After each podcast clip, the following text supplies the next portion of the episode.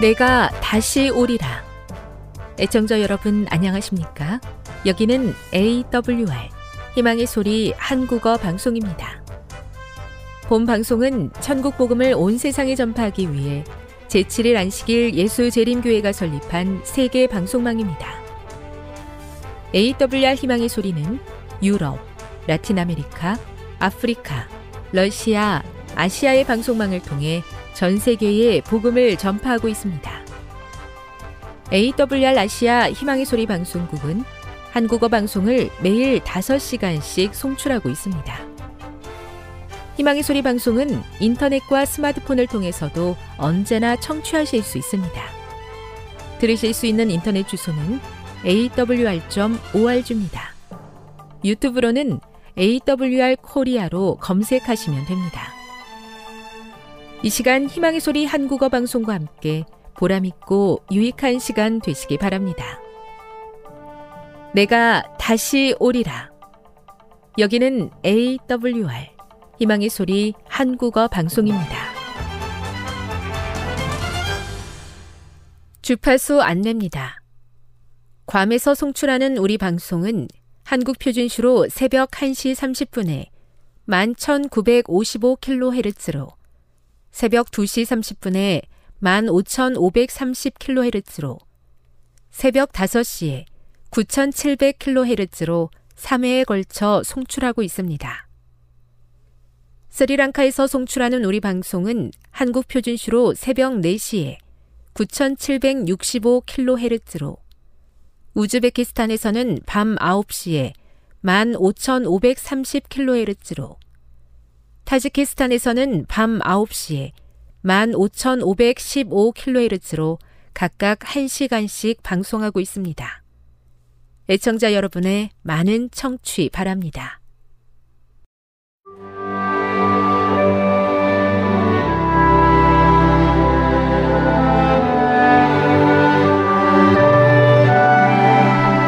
읽어주는 교과 넷째 날 8월 23일 수요일 기회를 잡아라.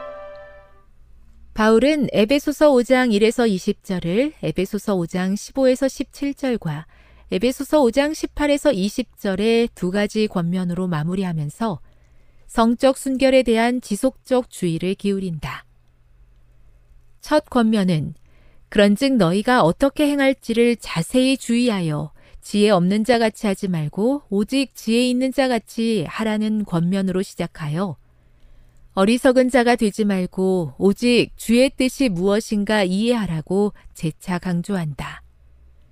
그 사이에는 세월을 아끼라는 요청이 자리 잡고 있다. 기도하고 분별하는 지혜를 가지라는 바울의 권고를 생각해 보라. 어리석게 행하는 것과 지혜롭게 행하는 것의 차이점은 무엇인가? 또한 시간을 구속하라는 것은 무엇을 의미하는가? 에베소서에서 바울은 삶의 방식을 걷는 것으로 표현하는 구약의 은유를 반복해서 사용한다. 여기서 그는 의도적인 제자도를 장려하기 위해 이 은유를 사용한다. 험하거나 어두운 길을 걸을 때 발걸음을 조심해야 하는 것처럼 신자는 어떻게 행할지를 자세히 주의하여야 한다. 에베소서 5장 15절에서 말하는 지혜로운 사람으로 산다는 것의 의미는 평행 구인 에베소서 5장 17절에서 찾아볼 수 있다. 우리는 지혜를 내면에서 찾지 않는다. 지혜롭다는 것은 우리 자신을 넘어 주의 뜻이 무엇인지 이해하는 것이다. 바울은 또한 생생한 장면들로 적극적으로 제자도를 장려한다. 바울은 세월을 아끼라는 구절에서 동사 엑사고라조를 사용한다. 시장에서 사용되는 이 단어는 사다라는 동사의 강조형으로 우리가 그리스도의 재림을 기다리는 동안 제공되는 기회를 잡아라는 의미를 담고 있다. 여기서 세월은 기회의 때를 묘사하는 헬라어 카이로스이다. 이 세월은 마지막 때가 오기까지 의미 있게 사용할 수 있는 가치 있는 기간이다. 또한 때가 악하며 이 세상의 풍조가 공중의 권세에 잡은 자의 지배되기 때문에 도전적인 시기이기도 하다. 예수님의 재림을 바라보는 그리스도인들은 바울이 위험하지만 기회가 남아있는 시장으로 묘사한 어려운 때를 살고 있다. 그들은 꼭 필요한 물건을 사기 위해 파격적인 할인을 제공하는 깜짝 세일을 기다리는 사람처럼 남은 기간을 주의 깊게 사용해야 한다. 비록 우리가 구원을 살 수는 없지만 그리스도 안에서 우리에게 주어진 것을 때에 맞게 취하라는 권면은 여전히 적절하다. 교훈입니다. 세월을 아끼라는 것은 재림을 기다리는 동안 주의 뜻이 무엇인지를 이해하며 우리에게 제공되어 있는 기회를 잘 잡으라는 의미를 담고 있다. 묵상. 재림을 기다리는 그대가 놓치지 말고 꼭 잡아야 하는 중요한 일과 기회는 어떤 것입니까? 적용. 잡아야 할 소중한 기회를 놓치지 않기 위해서 그대가 버려야 할 어리석음은 무엇이며 오늘부터 실천해야 할 일은 무엇이 있겠습니까? 영감의 교훈입니다. 세월을 아끼고 선한 일을 열심히 하라. 바울은 그의 에베소 형제들에게 때가 악하기 때문에 세월을 아끼라고 권면한다. 이 권면은 그대에게 매우 적절하다. 어떤 의미에 있어서 시간을 되찾는 것은 불가능하다. 왜냐하면 시간은 한번 가버리면 영원히 가버리기 때문이다. 그러나 그대는 개혁을 하고 그대가 의무를 등한히 해온 것과 동일한 정도로 선한 일에 열심하라는 부름을 받고 있다. 그 부름에 일치되게 하라. 그대의 부르심과 택하심을 굳게 하기 위하여 그대의 열성을 배가하라. 교회 증언 5권 353 하나님의 영원한 계획을 바라볼 수 있는 지혜를 주시기를 기도합니다. 잠깐 있다 사라질 것에 너무 집중하지 않고 기회가 영원히 있는 것처럼 방심하게 마옵시며 오늘 기회가 있는 동안 주님과 함께하는 지혜와 기쁨이 있게 하옵소서.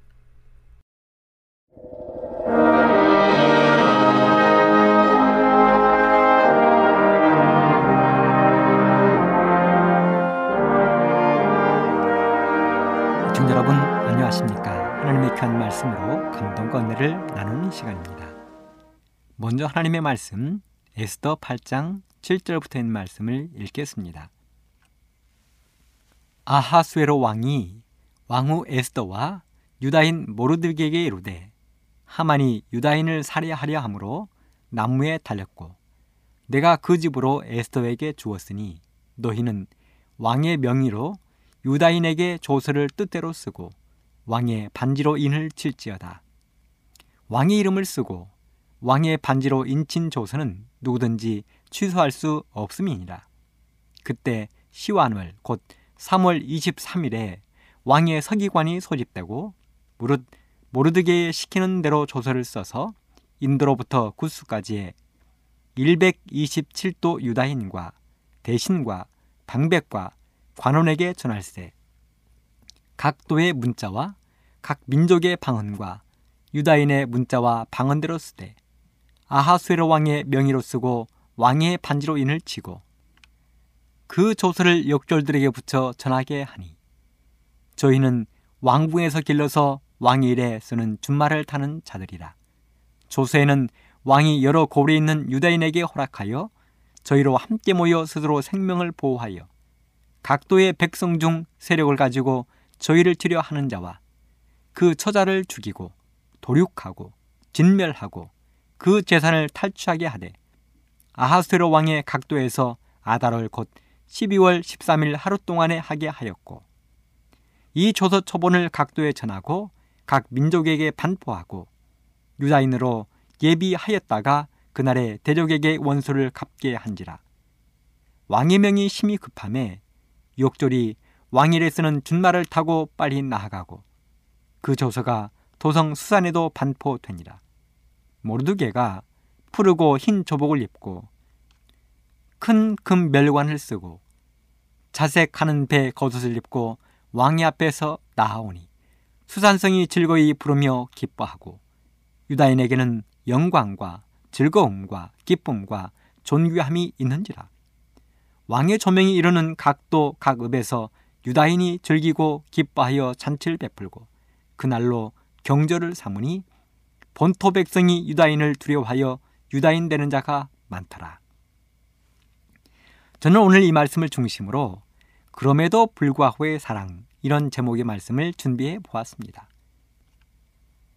그럼에도 불구하고 이 말을 구호사전에서 보면 비록 사실은 그러하지만 그것과는 상관없이 이렇게 표현이 되어 있습니다. 쉽게 표현해 보자면 일은 그렇게 되었어도 그것과는 상관없이 그 말입니다. 잘못은 했지만 그 잘못과는 상관없이 그 말입니다. 잘하기는 했지만 그것과는 상관없이 그 말입니다. 즉, 일어난 일과는 상관없이 전혀 다른 결과를 가져온 상황을 이야기할 때 쓰는 말입니다. 내가 너에게 정말로 함부로 대했는데 그럼에도 불구하고 나를 사랑하고 좋아하니? 이 말입니다. 그럼에도 불구하고 이 말은 주로 부정적인 면보다는 긍정적인 곳에 많이 사용되는 말입니다. 매일 새벽 2시에서 3시 사이에 FM 라디오 방송에도 이런 프로그램이 있습니다. 그럼에도 불구하고. 이 방송 역시 부정적인 일상 속에서 긍정적인 면을 바라보자는 취지로 진행되고 있습니다. 오늘 저는 그럼에도 불구하고의 사랑이라는 제목의 말씀을 준비했습니다. 왜 제가 이런 제목의 말씀을 정하게 되었는가? 마찬가지입니다. 이 땅의 하나님의 백성들이 하나님을 실망시키고 하나님의 말씀을 듣지 않았음에도 불구하고 하나님이 다시 한번 그럼에도 불구하고 사랑하셨다 하는 뜻에서 이렇게 정해 본 것입니다. 저는 오늘 에스더서를 중심으로 말씀을 준비했는데요. 에스더의 이야기는 우리에게 매우 익숙한 이야기입니다. 감동적인 이야기입니다. 승리의 이야기로 꾸며져 있습니다. 그런데 우리는 이런 감동적이고 승리했다는 달콤한 이야기의 시작이 어떻게 되었는지를 한번 살펴보는 것이 중요합니다. 왜 이런 일이 일어나게 되었는지를 살펴보자는 것입니다. 오늘 본문으로 삼은 에스더 8장의 이야기가 왜 어떻게 일어나게 되었는지를 살펴보고 나서 아, 그럼에도 불구하고 우리 하나님이 내 백성을 이렇게 사랑하셨구나 하고 감사하게 되기를 바랍니다. 바벨론의 느부갓네살 왕에게 유다 나라가 망하면서 많은 유다인들이 바벨론의 포로로 잡혀갔습니다. 그렇게 그들은 70년 동안 바벨론에서 포로 생활을 했습니다. 그 사이 하나님의 성전이 있는 예루살렘은 황폐해지고 백성들은 비참한 나락으로 떨어졌습니다. 바벨론에 포로로 잡혀가 타양살이에 지친 백성들은 해가 넘어가는 저녁 나절이 되면 울레 강변가에 나와서 먼지가 쌓이고 녹이 쓸어버린 수금을 버드나무에 걸어놓고 하나님의 성전이 있는 시온을 바라보며 눈물을 흘렸습니다. 그렇게 비참한 상황에 처한 하나님의 백성들을 하나님은 잊지 않고 계셨다는 사실입니다. 하나님은 자신의 종 고레스를 보내 바벨론을 멸망시키고 드디어 포로 석방령을 내리게 하셨습니다. 기원전 537년 메데 페르시아의 왕이 된 고레스는 스르바벨과 대제사장 요수아를 지도자로 삼아서 유대인들로 하여금 고향으로 돌아가는 석방령을 내린 것입니다. 이 얼마나 기다렸던 소식입니까? 이 소식을 얼마나 학수고대했습니까? 그들은 70년을 기다렸습니다. 그런데 놀랍게도 이 기쁜 소식 포로 석방령이 내렸음에도 불구하고 고향으로 돌아간 사람들은 그리 많지 않았다는 사실입니다. 약 5만 5천 명 정도가 짐을 정리해서 고향으로 돌아갔습니다. 당시 메데 페르시아 전역에는 약 70만 명 정도의 유대인들이 살고 있었다고 합니다. 그런데 정작 포로 석방령이 내려 그들의 정겨운 고향, 하나님의 성전이 있는 예루살렘으로 돌아가라는 명령이 내렸음에도 불구하고 고향으로 돌아간 사람은 5만 5천 명에 불과했다는 것입니다. 그렇게 고향으로 돌아간 사람들이 예루살렘에서 하나님의 성전을 건축하다가 넘어졌습니다. 그렇습니다. 유대인들 대다수는 고향으로 돌아가는 여행의 수고로움과 피곤, 돌아가서 황폐된 예루살렘 성읍과 성전을 건축하고 자신들이 살아야 할 집을 다시 세우는 고생을 선택하기보다는 차라리 약간의 서러움을 당하더라도 유랑의 땅에 그대로 남아 살기를 선택한 것입니다. 그리고 고향으로 돌아간 나무무리 같은 사람들은 주변 사람들의 압력을 견디지 못하고 성전 건축하는 것을 포기할 단계까지 가게 된 것입니다. 그런데요, 1차 포로 석방령이 내린 지 20여 년이 경과한 기원전 520년, 페르시아의 왕이 된 다리우스 1세가 2차 포로 석방령을 내렸다는 사실입니다. 이번 포로 석방령은 1차 포로 석방령보다 훨씬 좋은 조건이었습니다.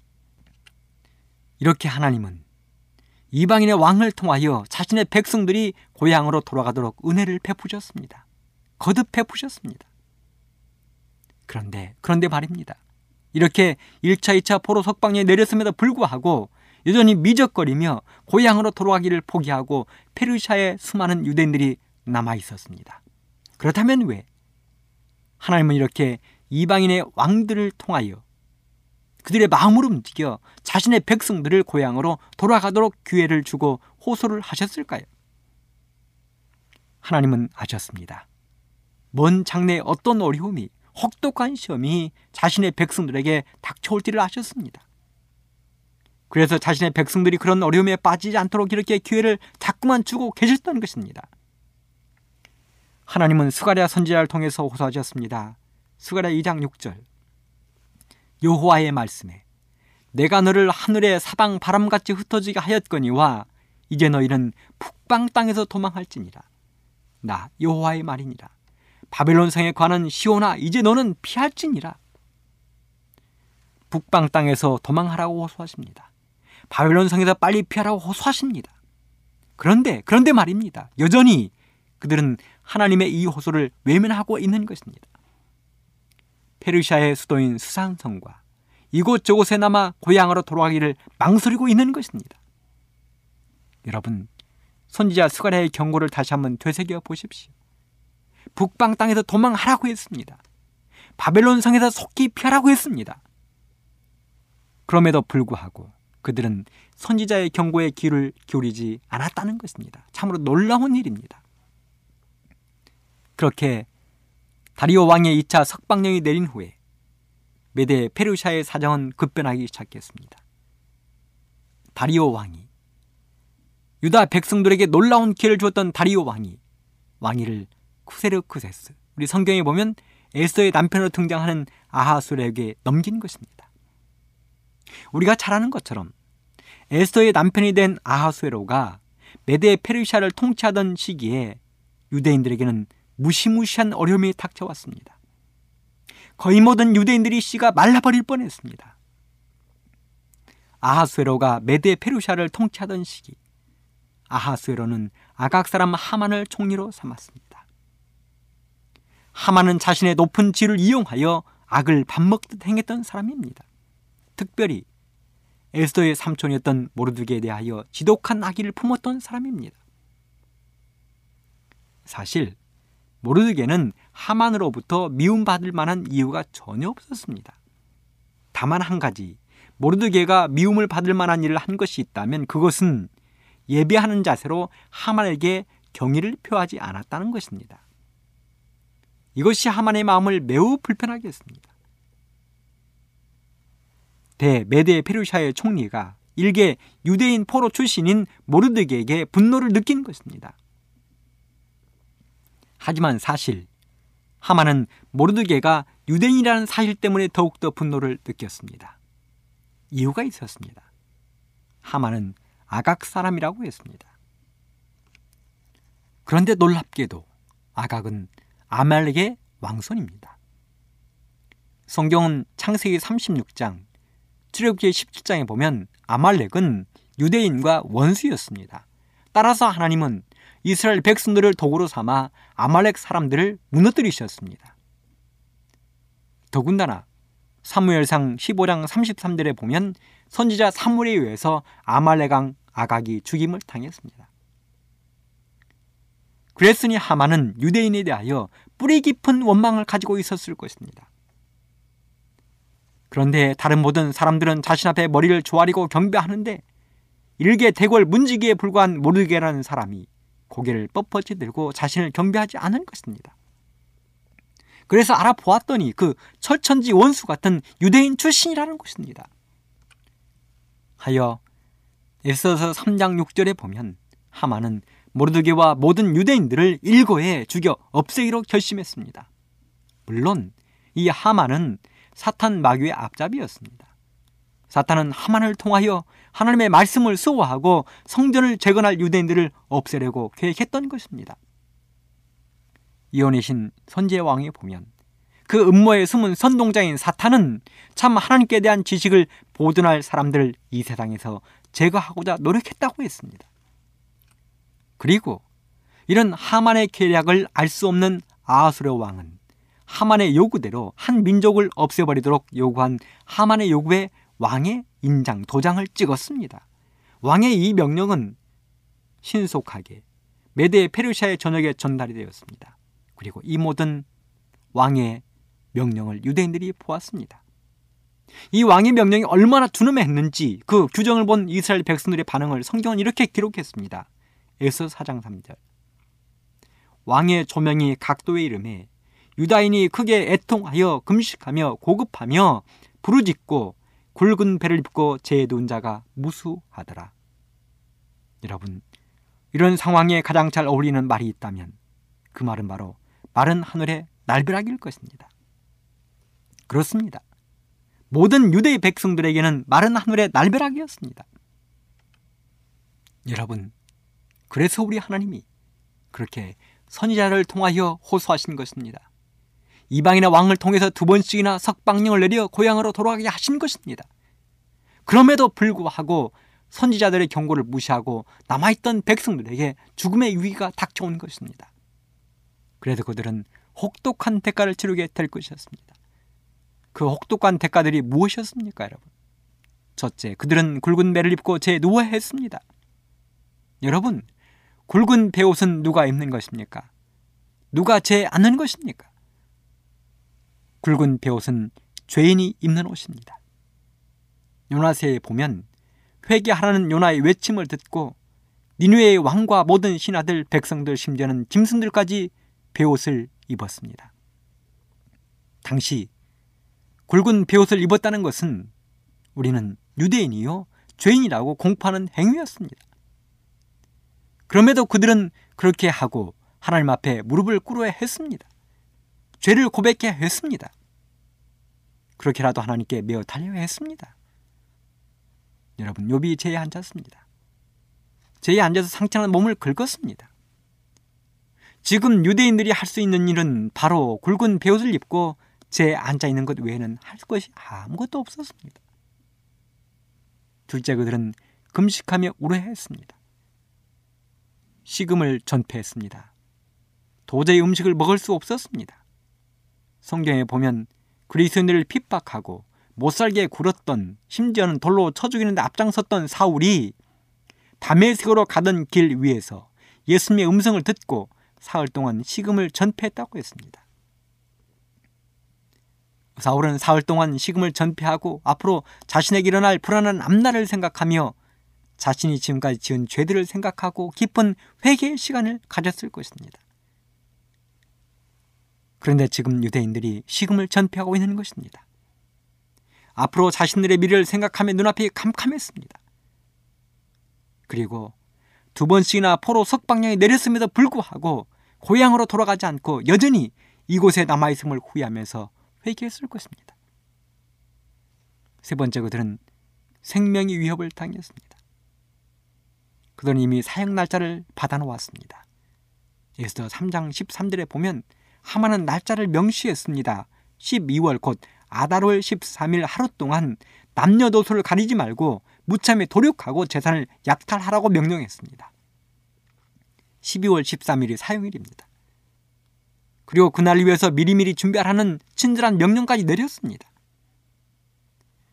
이런 무시무시한 계획을 유대인들이 들은 것입니다. 눈으로 확인한 것입니다. 이런 무시무시한 왕의 법령은 모든 유대인들의 희망을 꺾어놓기에 충분했습니다.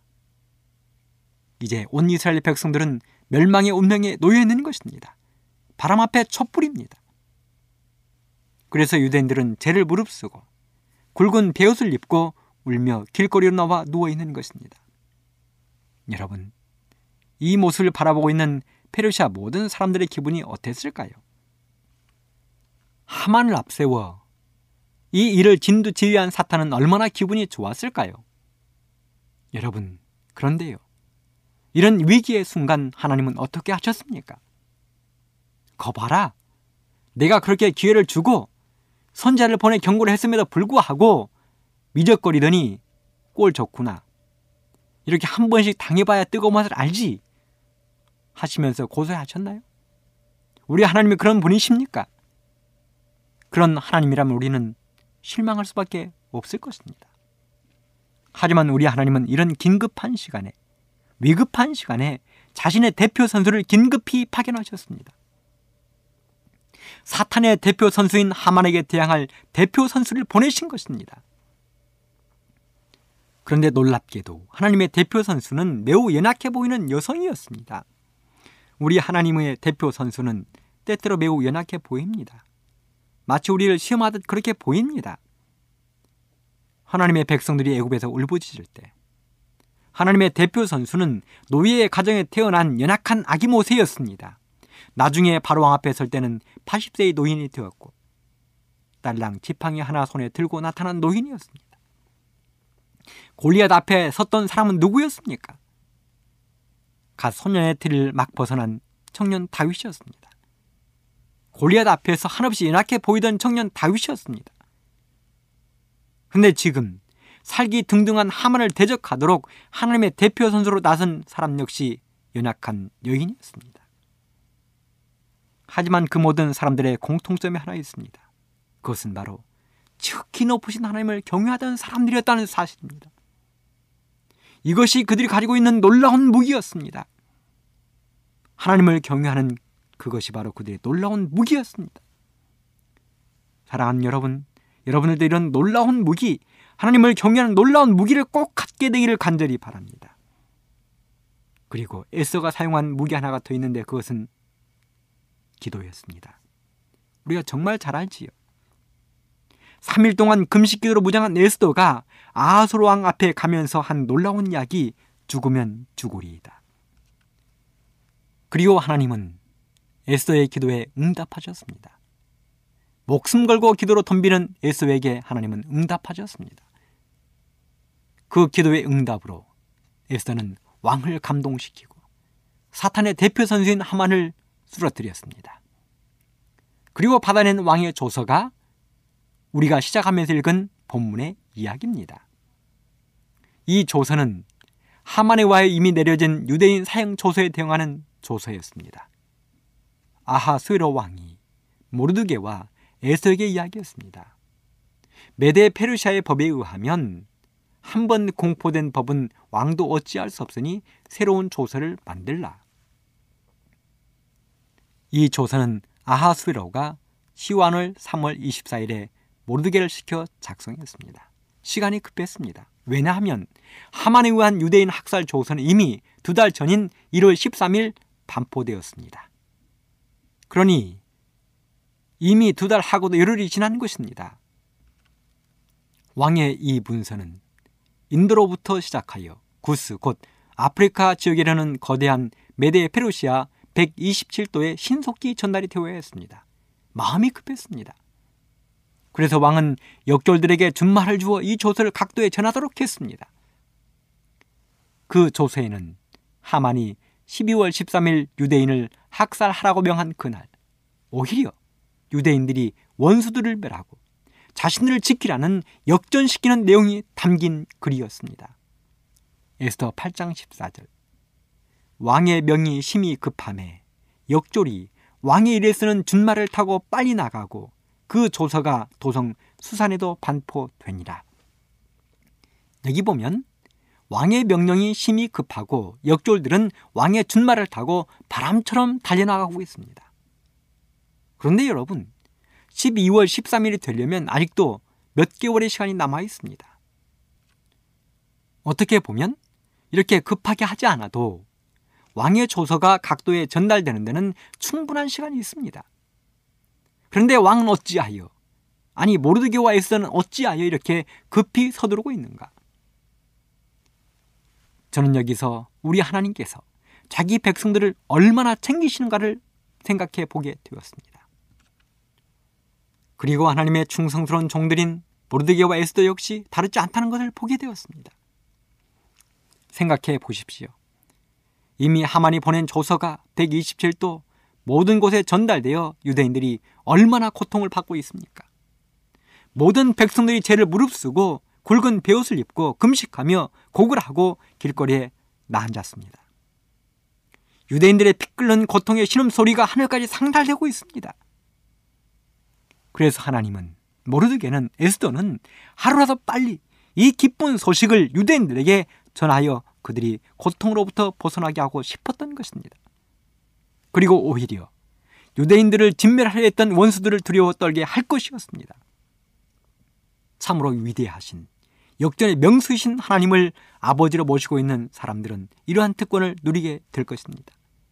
그러므로 사랑하는 애청자 여러분, 이런 하나님을 다시 한번 굳게 의지하게 되기를 간절히 바랍니다. 바로 이것이 그럼에도 불구하고의 하나님의 사랑의 이야기입니다. 그러면서 하나님이 유대인들에게 내리셨던 선물을 헤아려 보십시오. 무엇이었습니까? 첫째는 모르드게가 메데 페루샤의 총리가 되었습니다.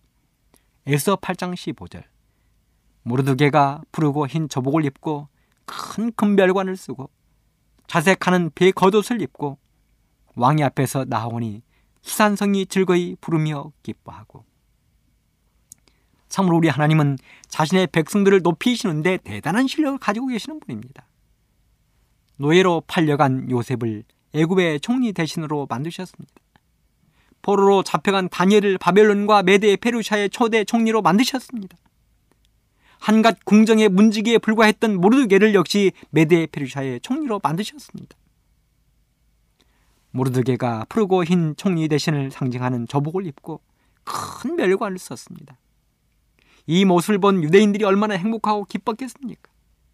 하나님은 이렇게 자신의 백성들에게 행복과 기쁨을 선물하는 멋진 하나님이시고 우리는 장차 하늘에 가면 예수님께서 띄워지는 멋진 하늘의 금멸관을 쓰게 될 것입니다. 두 번째 선물은 이방인들이 유대인들을 두려워하고 유대인 되기를 원했다는 것입니다.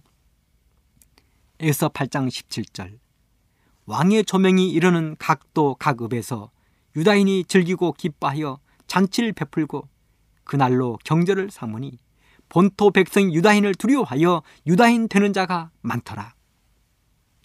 놀라운 일들이 곳곳에서 일어났습니다. 유대인들을 멸시하고 적대시하던 사람들이 오히려 두려워 떨었습니다. 곳곳에서 이제는 국적을 받고 유다인들이 되려고 노력했습니다. 전에는 멸시와 경멸, 비웃음, 조롱거리의 대상이 이제는 두려움과 부러움의 대상으로 바뀌었습니다. 놀랍지 않습니까? 이것이 바로 하나님을 믿는 보람이요 재미 아니겠습니까? 세 번째 선물은 뭐니 뭐니 해도 죽음의 두려움으로부터 해방되었다는 것입니다.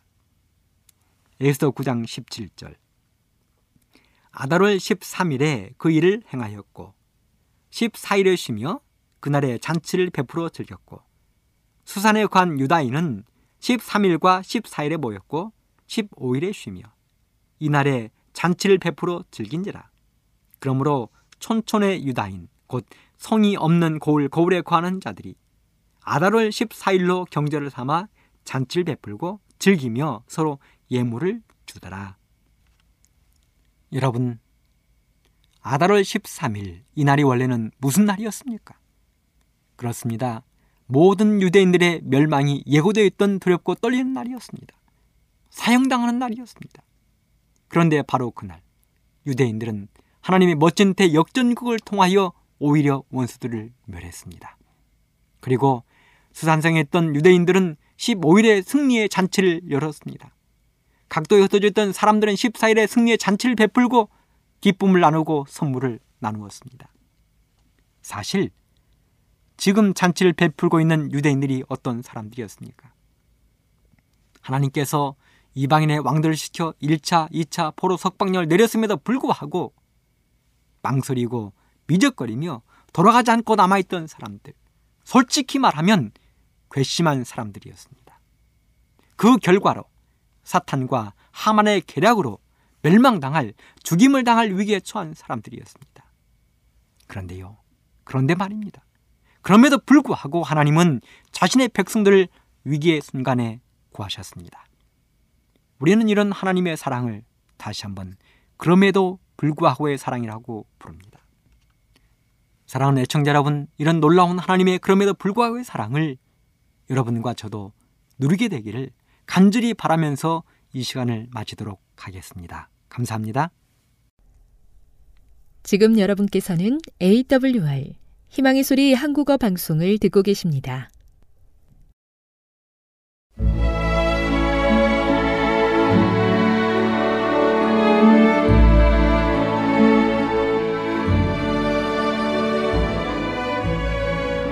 애청자 여러분 안녕하십니까?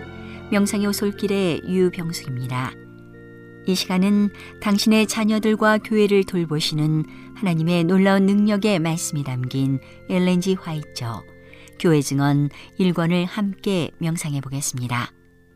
청년에게 보내는 기별 청년들은 강하며 근심과 나이 때문에 지치지 않는다. 그들의 애정은 열렬하다. 그러므로 그들이 그 애정을 세상에 두지 않고 그리스도와 하늘에 두고 하나님의 뜻을 행할 것 같으면 그들은 영원히 지속하는 더 나은 생애의 희망을 간직하고 영원히 거하며 영광과 존귀와 불멸과 영생으로 관을 쓰게 될 것이다. 청년들이 육신의 정욕과 안목의 정욕과 이생의 자랑을 만족시키기 위하여 살면 그들은 세상에 속한 것을 구하고 그들의 큰 원수를 기쁘게 하고 그들 스스로를 하나님 아버지에게서 분리시키게 된다.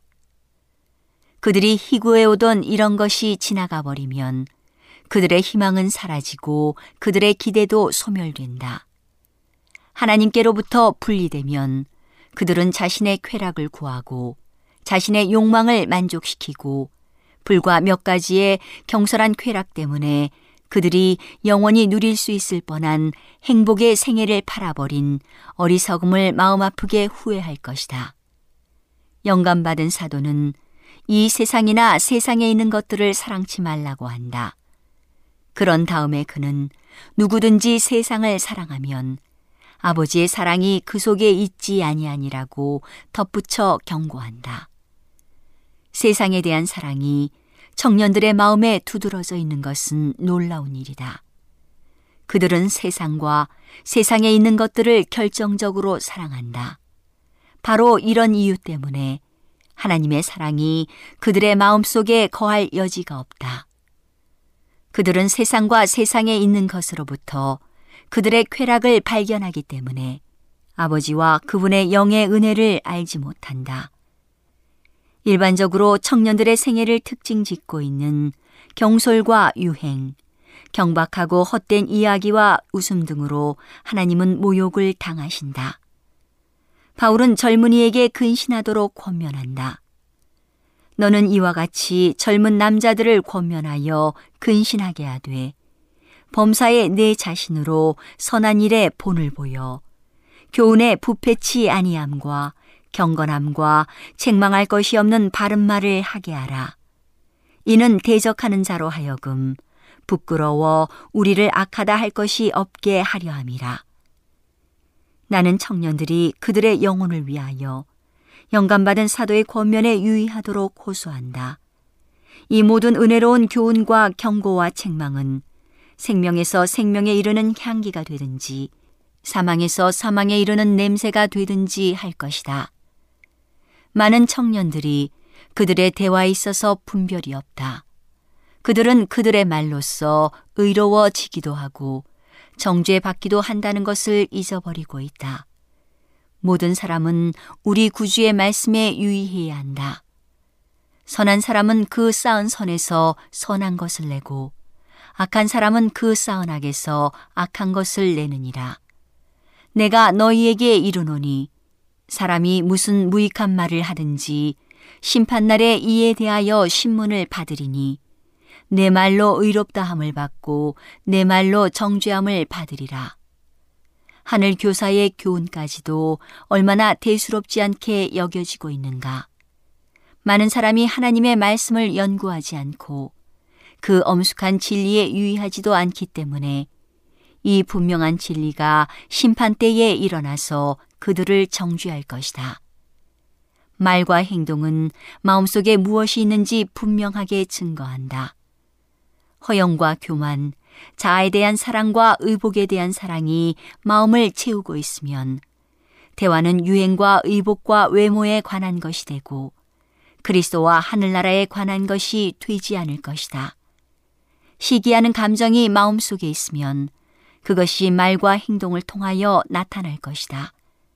스스로를 다른 사람과 비교하고 다른 사람처럼 행동하고 다른 사람들의 실수와 잘못을 핑계로 더 높은 표준을 세우지 않는 자들은 껍질을 먹고 사는 것이며 이와 같이 그들 자신의 헌신하지 못한 감정에 사로잡힘으로써 사탄에게 만족을 주는 한 영적 난쟁이로 머물게 될 것이다.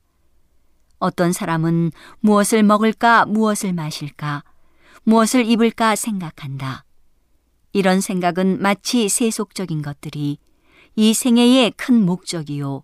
가장 높은 목표인 것처럼 마음 가득 품은 데서 흘러나온다. 이런 사람은 너희는 먼저 그의 나라와 그의 의를 구하라. 그리하면 이 모든 것을 너에게 도하시리라고 하신 그리스도의 말씀을 잊어버린다. 사탄은 청년들이 그들의 마음을 하나님께로부터 분리시킬 어떤 것에 집중함으로 기만자가 몰래 그들에게로 접근하여 그의 공격에 대비하지 못한 상태에서 그들이 사로잡히게 되는 것을 좋아한다.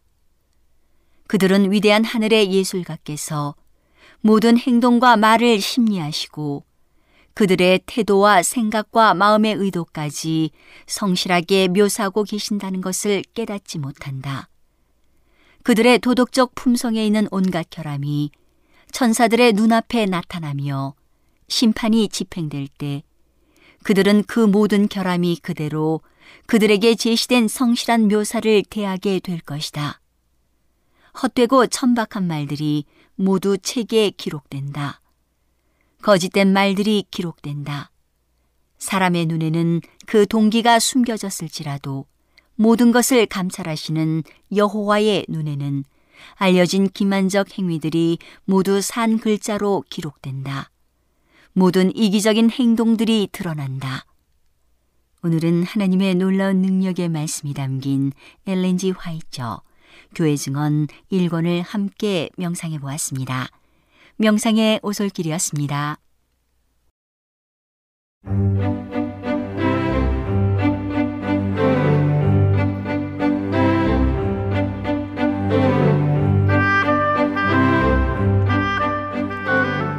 여러분 안녕하세요. 신비한 자연에서 몇 가지 주제를 골라 소개해 드리는 아름다운 세계 시간. 저는 진행의 송은영입니다. 팽나무는 느릅나무과의 갈립 큰키 나무로 한국과 중국 등 동아시아가 원산지입니다.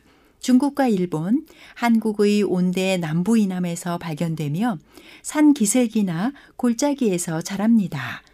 팽나무라는 이름은 대나무 팽총에서 팽 소리를 낸다고 해서 팽나무라 부르게 되었다는 설이 있습니다. 은행나무와 느티나무에는 미치지 못하지만 그의 버금가게 오래 살고 크게 자라나서 정자나무로 많이 심었습니다. 팽나무의 키는 20m까지 자라며 다 자란 나무의 지름은 1m가량 되지만 오래된 나무는 20m를 훌쩍 넘고 지름이 3m까지 이르기도 합니다. 줄기가 잘 갈라져 뻗어나가며 수관은 옆으로 퍼져나갑니다. 잎은 여러 종의 나비의 주식원이 되고 나무는 산란 장소가 되며 고목나무에서는 팽이 버섯이 자랍니다. 새순과 열매는 식용으로 쓰고 잔가지는 약재로 사용하며 목재는 단단하고 잘 갈라지지 않아서 가구와 집을 짓는 데 이용하는 등 다양한 쓰임새를 지니고 있습니다. 유사종으로는 푸조나무와 풍계나무가 있습니다.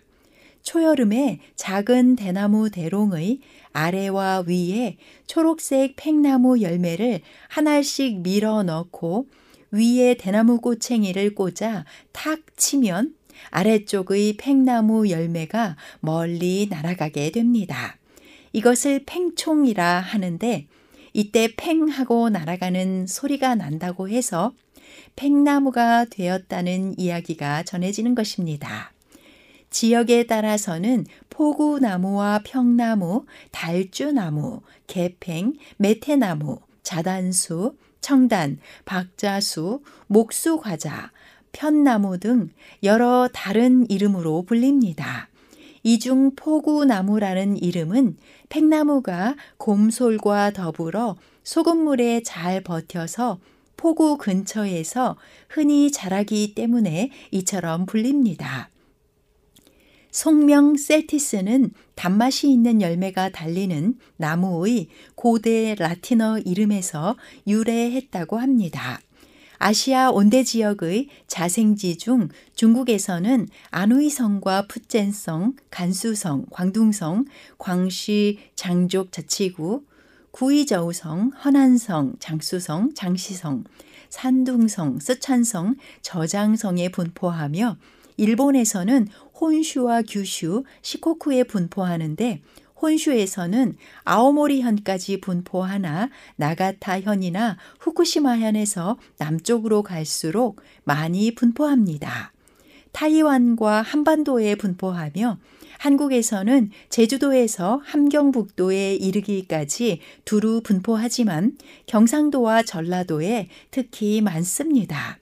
이 밖에 남아프리카와 호주의 퀸즐랜드주, 뉴질랜드, 미국의 워싱턴, 컬럼비아 특별구, 캘리포니아에 귀화하여 분포합니다. 팽나무 껍질은 회색이거나 흑회색이며 갈라지지 않고 작은 껍질 눈이 많습니다. 이끼가 많이 끼고 오래될수록 울퉁불퉁해지며 어린 가지에는 잔털이 빽빽하게 납니다. 겨울에 잎이 지고 난 뒤 잎자루가 떨어져 나간 자리 옆은 두드러지고 삼각형에서 반원형이며 잎과 줄기가 연결되었던 관다발이 잎 떨어진 뒤에 남은 자리인 세 개의 관속 흔이 있습니다. 견누는 줄기 양쪽으로 어긋나며 넓은 달걀 모양의 끝이 뾰족합니다. 팽나무 잎은 어긋나며 폭 3에서 6cm, 길이는 4에서 11cm입니다. 넓은 난형에서 타원형의 모습을 띠며 앞 뒷면이 거칠고 측맥은 서너 쌍의 잎의 윗부분에 잔톱니가 있습니다. 잎자루는 길이 2에서 12mm쯤 되는데 털이 나며 넓은 쐐기 모양입니다. 잎맥은 크게 세 줄기로 뻗어나가는데 측면의 잎맥은 톱니까지 이르지는 않습니다. 앞면은 녹색에 뒷면은 흰빛을 띤 연한 녹색이고 잎줄에 털이 있습니다. 팽나무 꽃은 양성화와 단성화가 한 그루에 열리는 잡성화로 4월에서 5월에 꽃잎 없이 연노란색 꽃을 피웁니다. 수꽃은 세 가지의 겨드랑이 아래에서 취산꽃 차례로 열리며 수술은 4개입니다. 암꽃은 세 가지 윗부분의 잎 겨드랑이에 한 개에서 세 개씩 달리며 암술은 하나이고 암술 때는 둘로 갈라져 뒤로 젖혀집니다.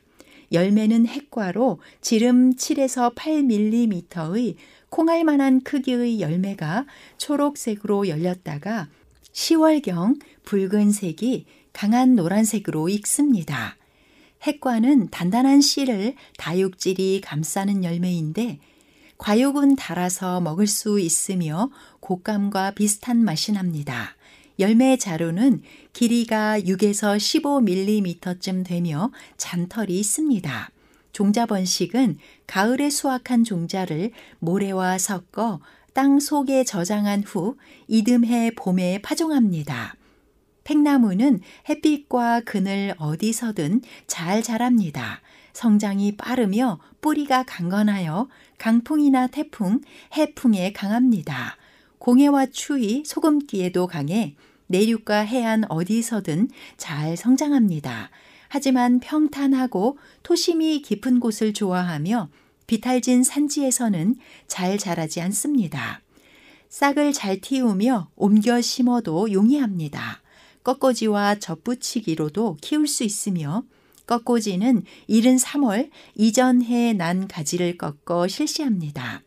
팽나무를 먹이로 좋아하는 나비가 많은데 홍점 알락나비와 순노랑나비, 흑백 알락나비, 왕오색나비, 뿔나비 등의 애벌레가 팽나무 잎을 먹고 자라며 여름에 성충이 되어 짝짓기를 마치면 8월 중순 무렵 팽나무와 풍계나무에 산란합니다. 뿔나비를 제외하고는 모두 애벌레로 팽나무 밑둥 부근의 낙엽 아래에서 동면합니다. 특이하게도 여러 종류의 낙엽 중 먹이인 팽나무와 풍계나무 잎 아래에서만 겨울잠을 자는데 그 이유는 아직 밝혀지지 않았습니다. 팽이버섯은 팽나무 고목에서 자랍니다.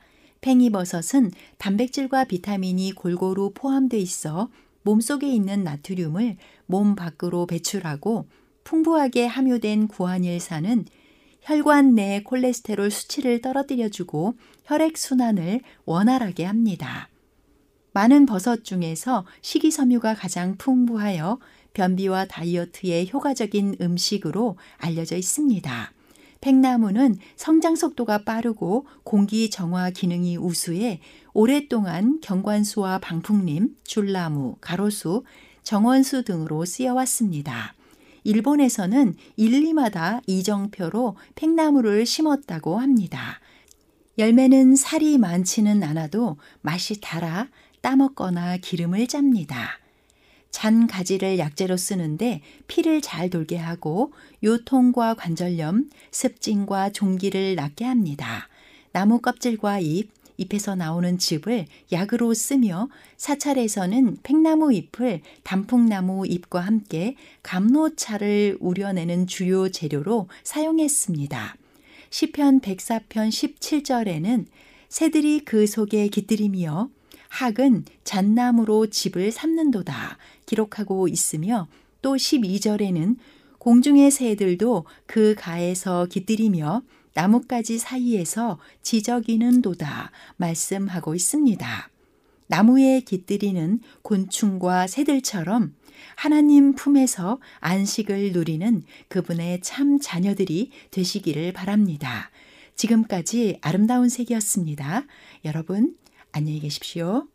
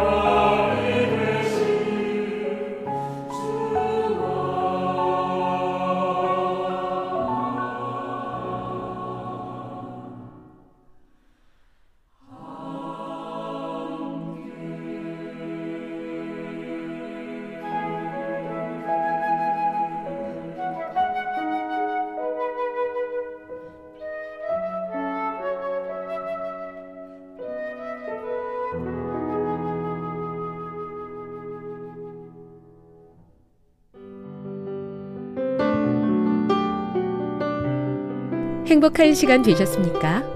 지금까지 여러분께서는 AWR 희망의 소리 한국어 방송을 청취하셨습니다. 방송을 청취하시고 문의를 원하시는 분은 우편번호 02461 대한민국 서울시 동대문구 이문로 1길 11 희망의 소리 방송부 앞으로 편지나 엽서를 보내주시거나 지역번호 02-3299-5296에서 8번으로 전화 주시기 바랍니다. 지금까지 함께 해주신 애청자 여러분들께 감사드립니다. 애청자 여러분, 다음 이 시간까지 하나님 안에서 늘 평안하십시오. 감사합니다. 내가 다시 오리라. 여기는 AWR 희망의 소리 한국어 방송입니다.